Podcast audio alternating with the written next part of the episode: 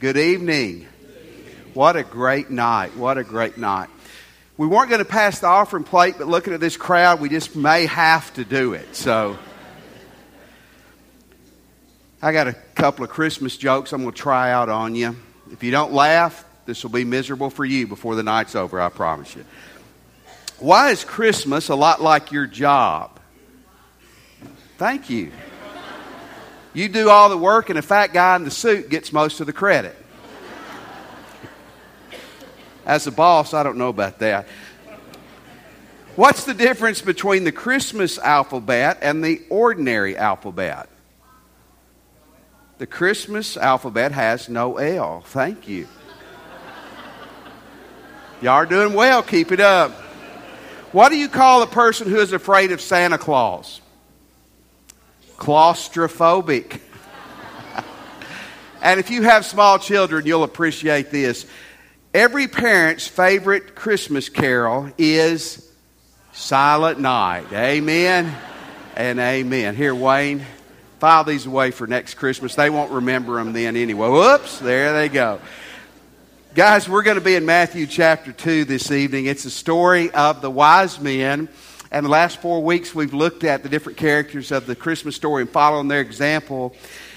It begins in chapter 2, verse 1 and 2. Let's start. It says, Now after Jesus was born in Bethlehem of Judea, in the days of Herod the king, behold, wise men came from the east to Jerusalem. Verse 2, saying, Where is he who has been born king of the Jews? We saw his star, and we have come to worship him. Let's stop right there for just a second, Brian. You notice it said in verse 1, it's interesting. It says Bethlehem in Judea. Why does it differentiate that? It differentiates that because there was another Bethlehem in northern Israel, Bethlehem in Galilee. So, uh, a little trivia. You win some Bible trivia on that. People don't know that. But it's differentiate, and this is the Bethlehem, which was the city of David where the Messiah is supposed to be born. It talks about King Herod. He's going to be one of the villains in our story tonight. King Herod was also called Herod the Great. He did a lot of great things. He built the temple, he built amphitheaters, but he was also a very evil person. He was married about nine times, he killed people left and right. Uh, he was a bad guy, and it mentions the wise men. We don't know much about these guys. They were scholars, they were scientists, they were probably from Persia, maybe southern Arabia.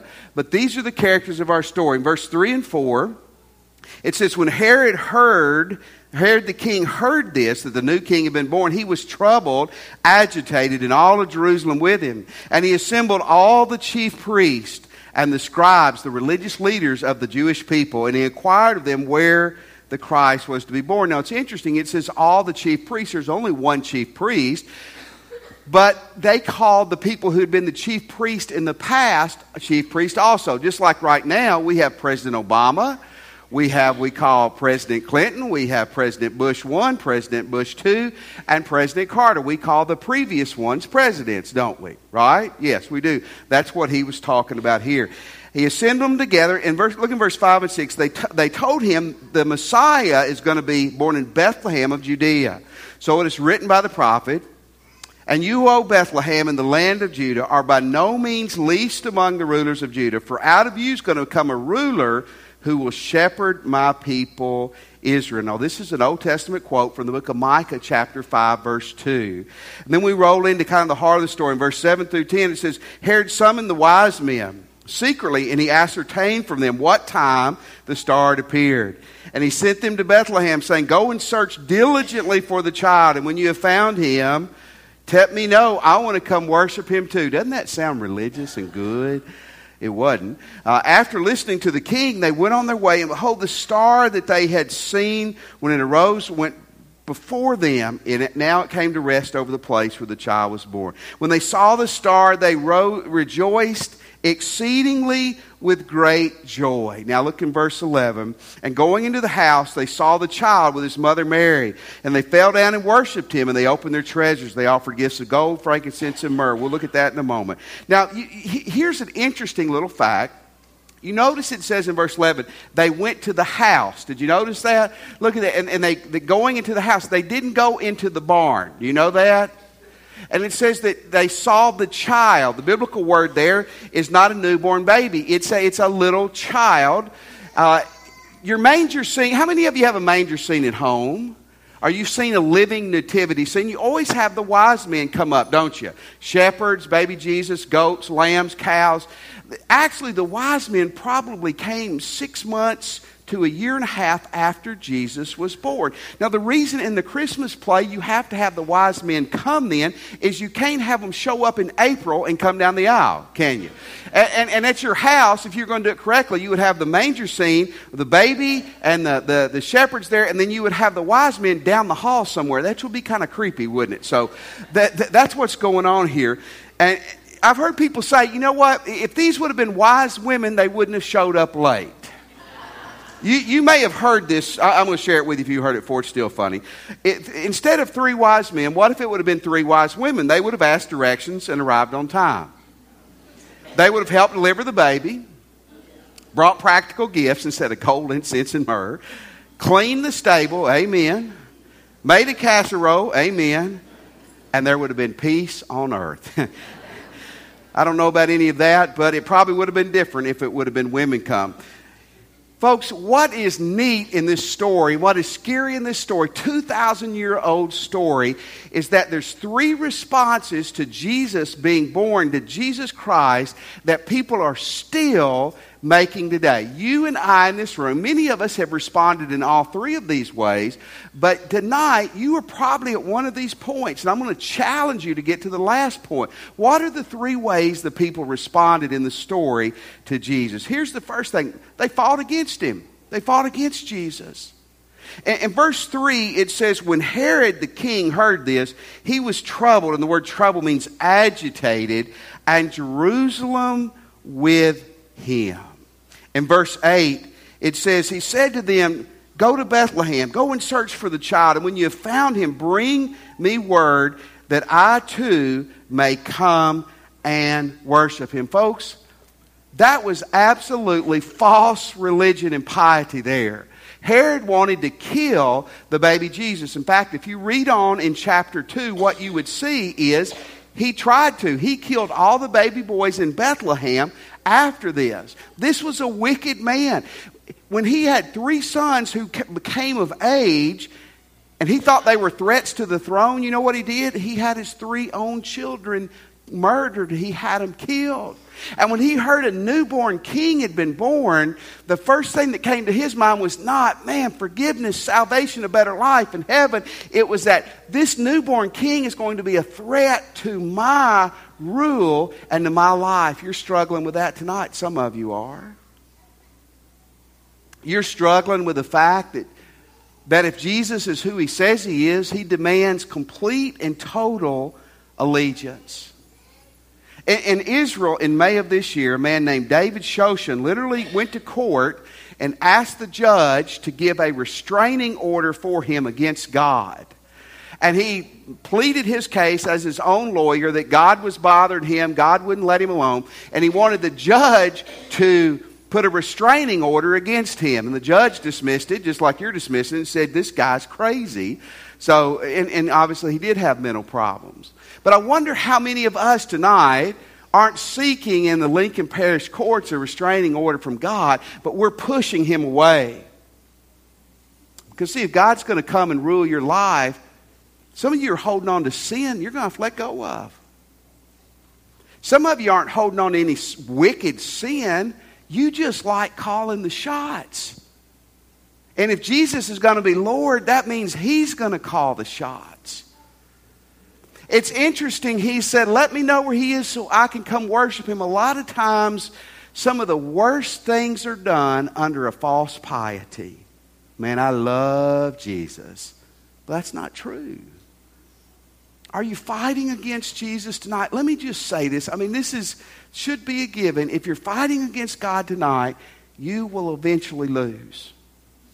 May not be tonight, it may not be tomorrow, but I want to tell you, 150 years from now, you will have lost. Don't fight against him anymore. Here's the second thing, and here's the thing I believe is more prevalent in this room this evening than the first thing, and that's this we believe this, Jesus. We're just not going to let it affect our lives. We're just not going to let it affect our lives. Verse 5 and 6 are very subtle.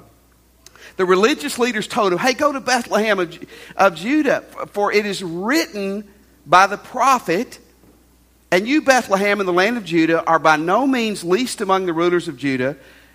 For from you shall come a ruler who will shepherd my people Israel. Here's something cool. These were the top religious leaders of the day, they were the scholars. They spent their life studying the Old Testament. And when they were asked, Where's the Messiah going to be born? they did not hesitate. They spit it out in Bethlehem. That's where he's going to be. They'd probably been planning, arguing, and debating their whole life about when the Messiah is going to come. What's he going to be like? Where's he going to be born? And now he's been born. And there's strangers coming that have stirred up the city of Jerusalem. They had to sense something was up. But listen, we have no record that they traveled the five or six miles south to Bethlehem to see the child. I wonder how many of us right now, if Jesus really takes over your life, how it's going to upset your plans. I mean, you, you really want to get serious about Jesus, but you got to go to a Bible study. Isn't that us? Are you going to get serious about Jesus? But man, you know, right now you got to cook, you got to finish wrapping stuff.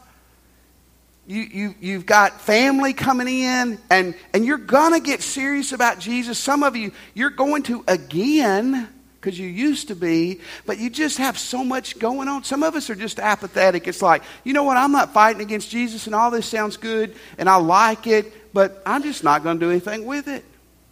And the sad thing is, and the scary thing, and the good thing is, is Jesus doesn't force himself on us. It's not good to mention hell at a candlelight on Christmas Eve, but hell's a real place. And undoubtedly, tonight in hell, there's a lot of people who left this earth with great intentions about getting right with Christ someday, but they never did. Man, I plead with you tonight don't, don't respond with apathy or with I'll do it later intentions with Jesus. Here's the third response that you see in this story and the right response we bow and we surrender to Jesus. Verse 2 is a great verse. It says, Where's this one who has been born king of the Jews? We saw his star when it arose, and we've come to worship him. Maybe this evening, no doubt, some of you came with the idea, I'm going to worship Jesus tonight. Isn't that great? Some of you didn't. And you know what? That's great too, because we hope you're going to worship him before you leave. But they came with the idea, we're going to worship this Jesus. And, and look in verse 3 excuse me, verse 11. Verse 11. It says, And going to the house, they saw the child with his mother Mary. They fell down, they worshiped him. Then they opened their treasures. They offered him gifts of gold and frankincense and myrrh. Seneca was a Roman philosopher. He said, You never approached a king without a gift. They gave three gifts. These gifts would have been financially helpful, and this young family is fixing to have to travel and, and, and financial help was going to be positive, but the symbolism of these gifts cannot be missed. They gave this little baby gold. Folks, gold was the gift that you gave to a king, and these wise men understood this was the King Jesus that was being born. It says they gave him frankincense. How many of you, as a kid, frankincense was confusing? I, I, always got that mixed up with Frankenstein. Literally, it scared me as a kid. They gave him frankincense. Woo. Frankincense was incense, but the significant, it was incense that they used in the temple as the priest worked. The gold, Jesus Christ was born a king. The frankincense was the incense that the priest used. Jesus Christ is our high priest. He's the one that's come to connect us to God. And myrrh was used in this day when they embalmed bodies, when they got bodies ready for burial. Folks, Jesus Christ came to die for you and me to be our Lord and Savior. Do you get the significance of this? It says in, in verse 11 that they, they worshiped Jesus we get worship confused. We think, okay, what's worship? Worship is singing. Our, our worship is praying. Our worship is raising your hands in the service. Our worship is being real reverent, Our worship is preaching, or worship is a church service. And worship can be all those things, or it can be in none of those things. Worship is surrendering yourself to God, it is prostrating yourself before God. It, this is such a neat thing. The biblical word worship, one way one Bible scholar illustrates it is he says worship is a dog licking its master's hand. That's the picture of it. It's of submission and humility. Folks, I don't know about you. I, I don't know. I love uh, everybody here, I love. And, and some of you I love maybe a little more. I don't know. Just teasing. I'm a pastor. My love is equal. But I don't want to bow down to you and lick your hand. Amen? You comfortable with that? That's what worship is. It's, it's a person bowing down and surrendering their life to someone. You notice in verse 11, it says, Coming to the house, they saw the child and they fell down. Literally, the word, that phrase fell down is like a wall falling. It, it was not a planned thing. It was like, My goodness, we've come into the presence of Jesus the Son of God, God born in the flesh. And when they walked in, it says they fell down in worship. It was simultaneously that they bowed down, that, that, their, that their lives, their hearts, everything was changed. I want to ask you this evening have you ever bowed your life to Jesus? Some of us go, well, you know, I've, I've had an emotional experience, uh, but it just hasn't lasted. I, I understand that. I, I've had that in the past. In World War I, a very interesting thing happened on Christmas Eve 102 years ago. It's 1914 on Christmas Eve. If you know much about World War I, the, the, the Germans, who were the, the bad guys in that war, and, and the Allies were not far apart most of the time. They were in trenches. It was terrible. On Christmas Eve, somebody began to sing Christian car- uh, Christmas carols. Somebody began to sing Silent Night. The next morning, soldiers came out of both trenches and they, they shared food, they shared drink, they played soccer, they had a great time. And on December 26th, they went back to killing each other again. Well, you say, well, part of that was they, they didn't have a lot of say. I mean, they're, they're superior officers. Part of it was is what they, they felt was good and it was sentimental, but it didn't change their heart. See, real worship changes your heart. Did you come here this evening to worship Jesus? Maybe you didn't. Man, my goal is, is that we will worship Him before we leave tonight. We will bow our lives. We will surrender our hearts to Him. And let me ask you this what are you waiting on?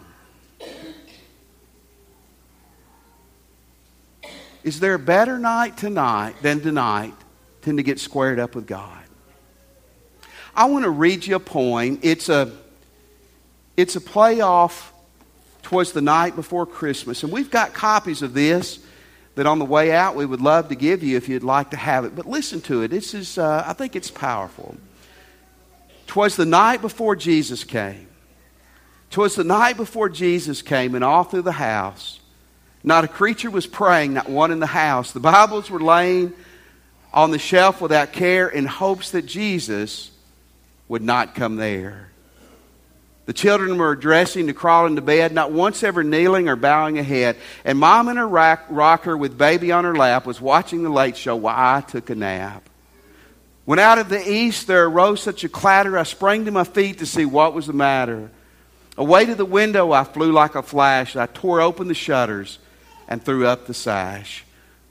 When what to my wondering eyes should appear, but angels proclaiming that Jesus was here.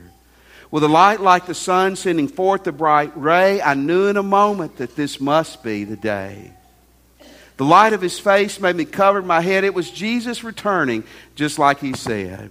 And though I possessed worldly wisdom and wealth, I cried when I saw him, in spite of myself.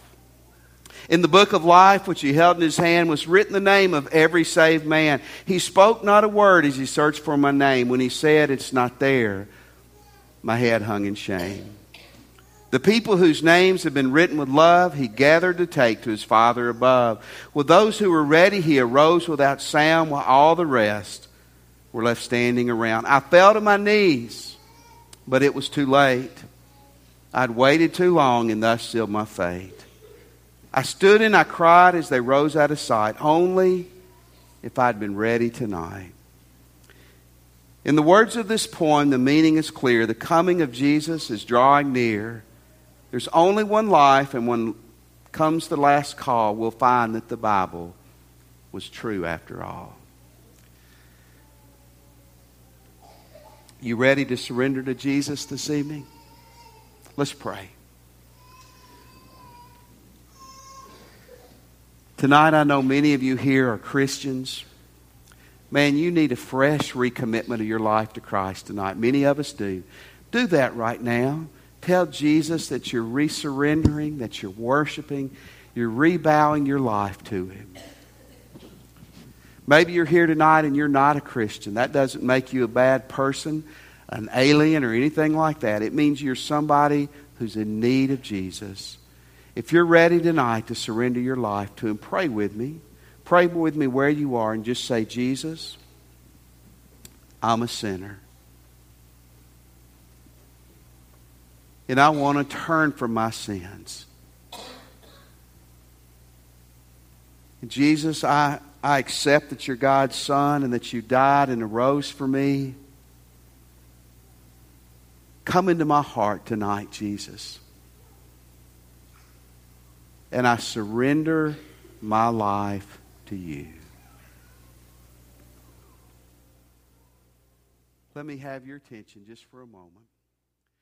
Inside of your little bulletin, there is a.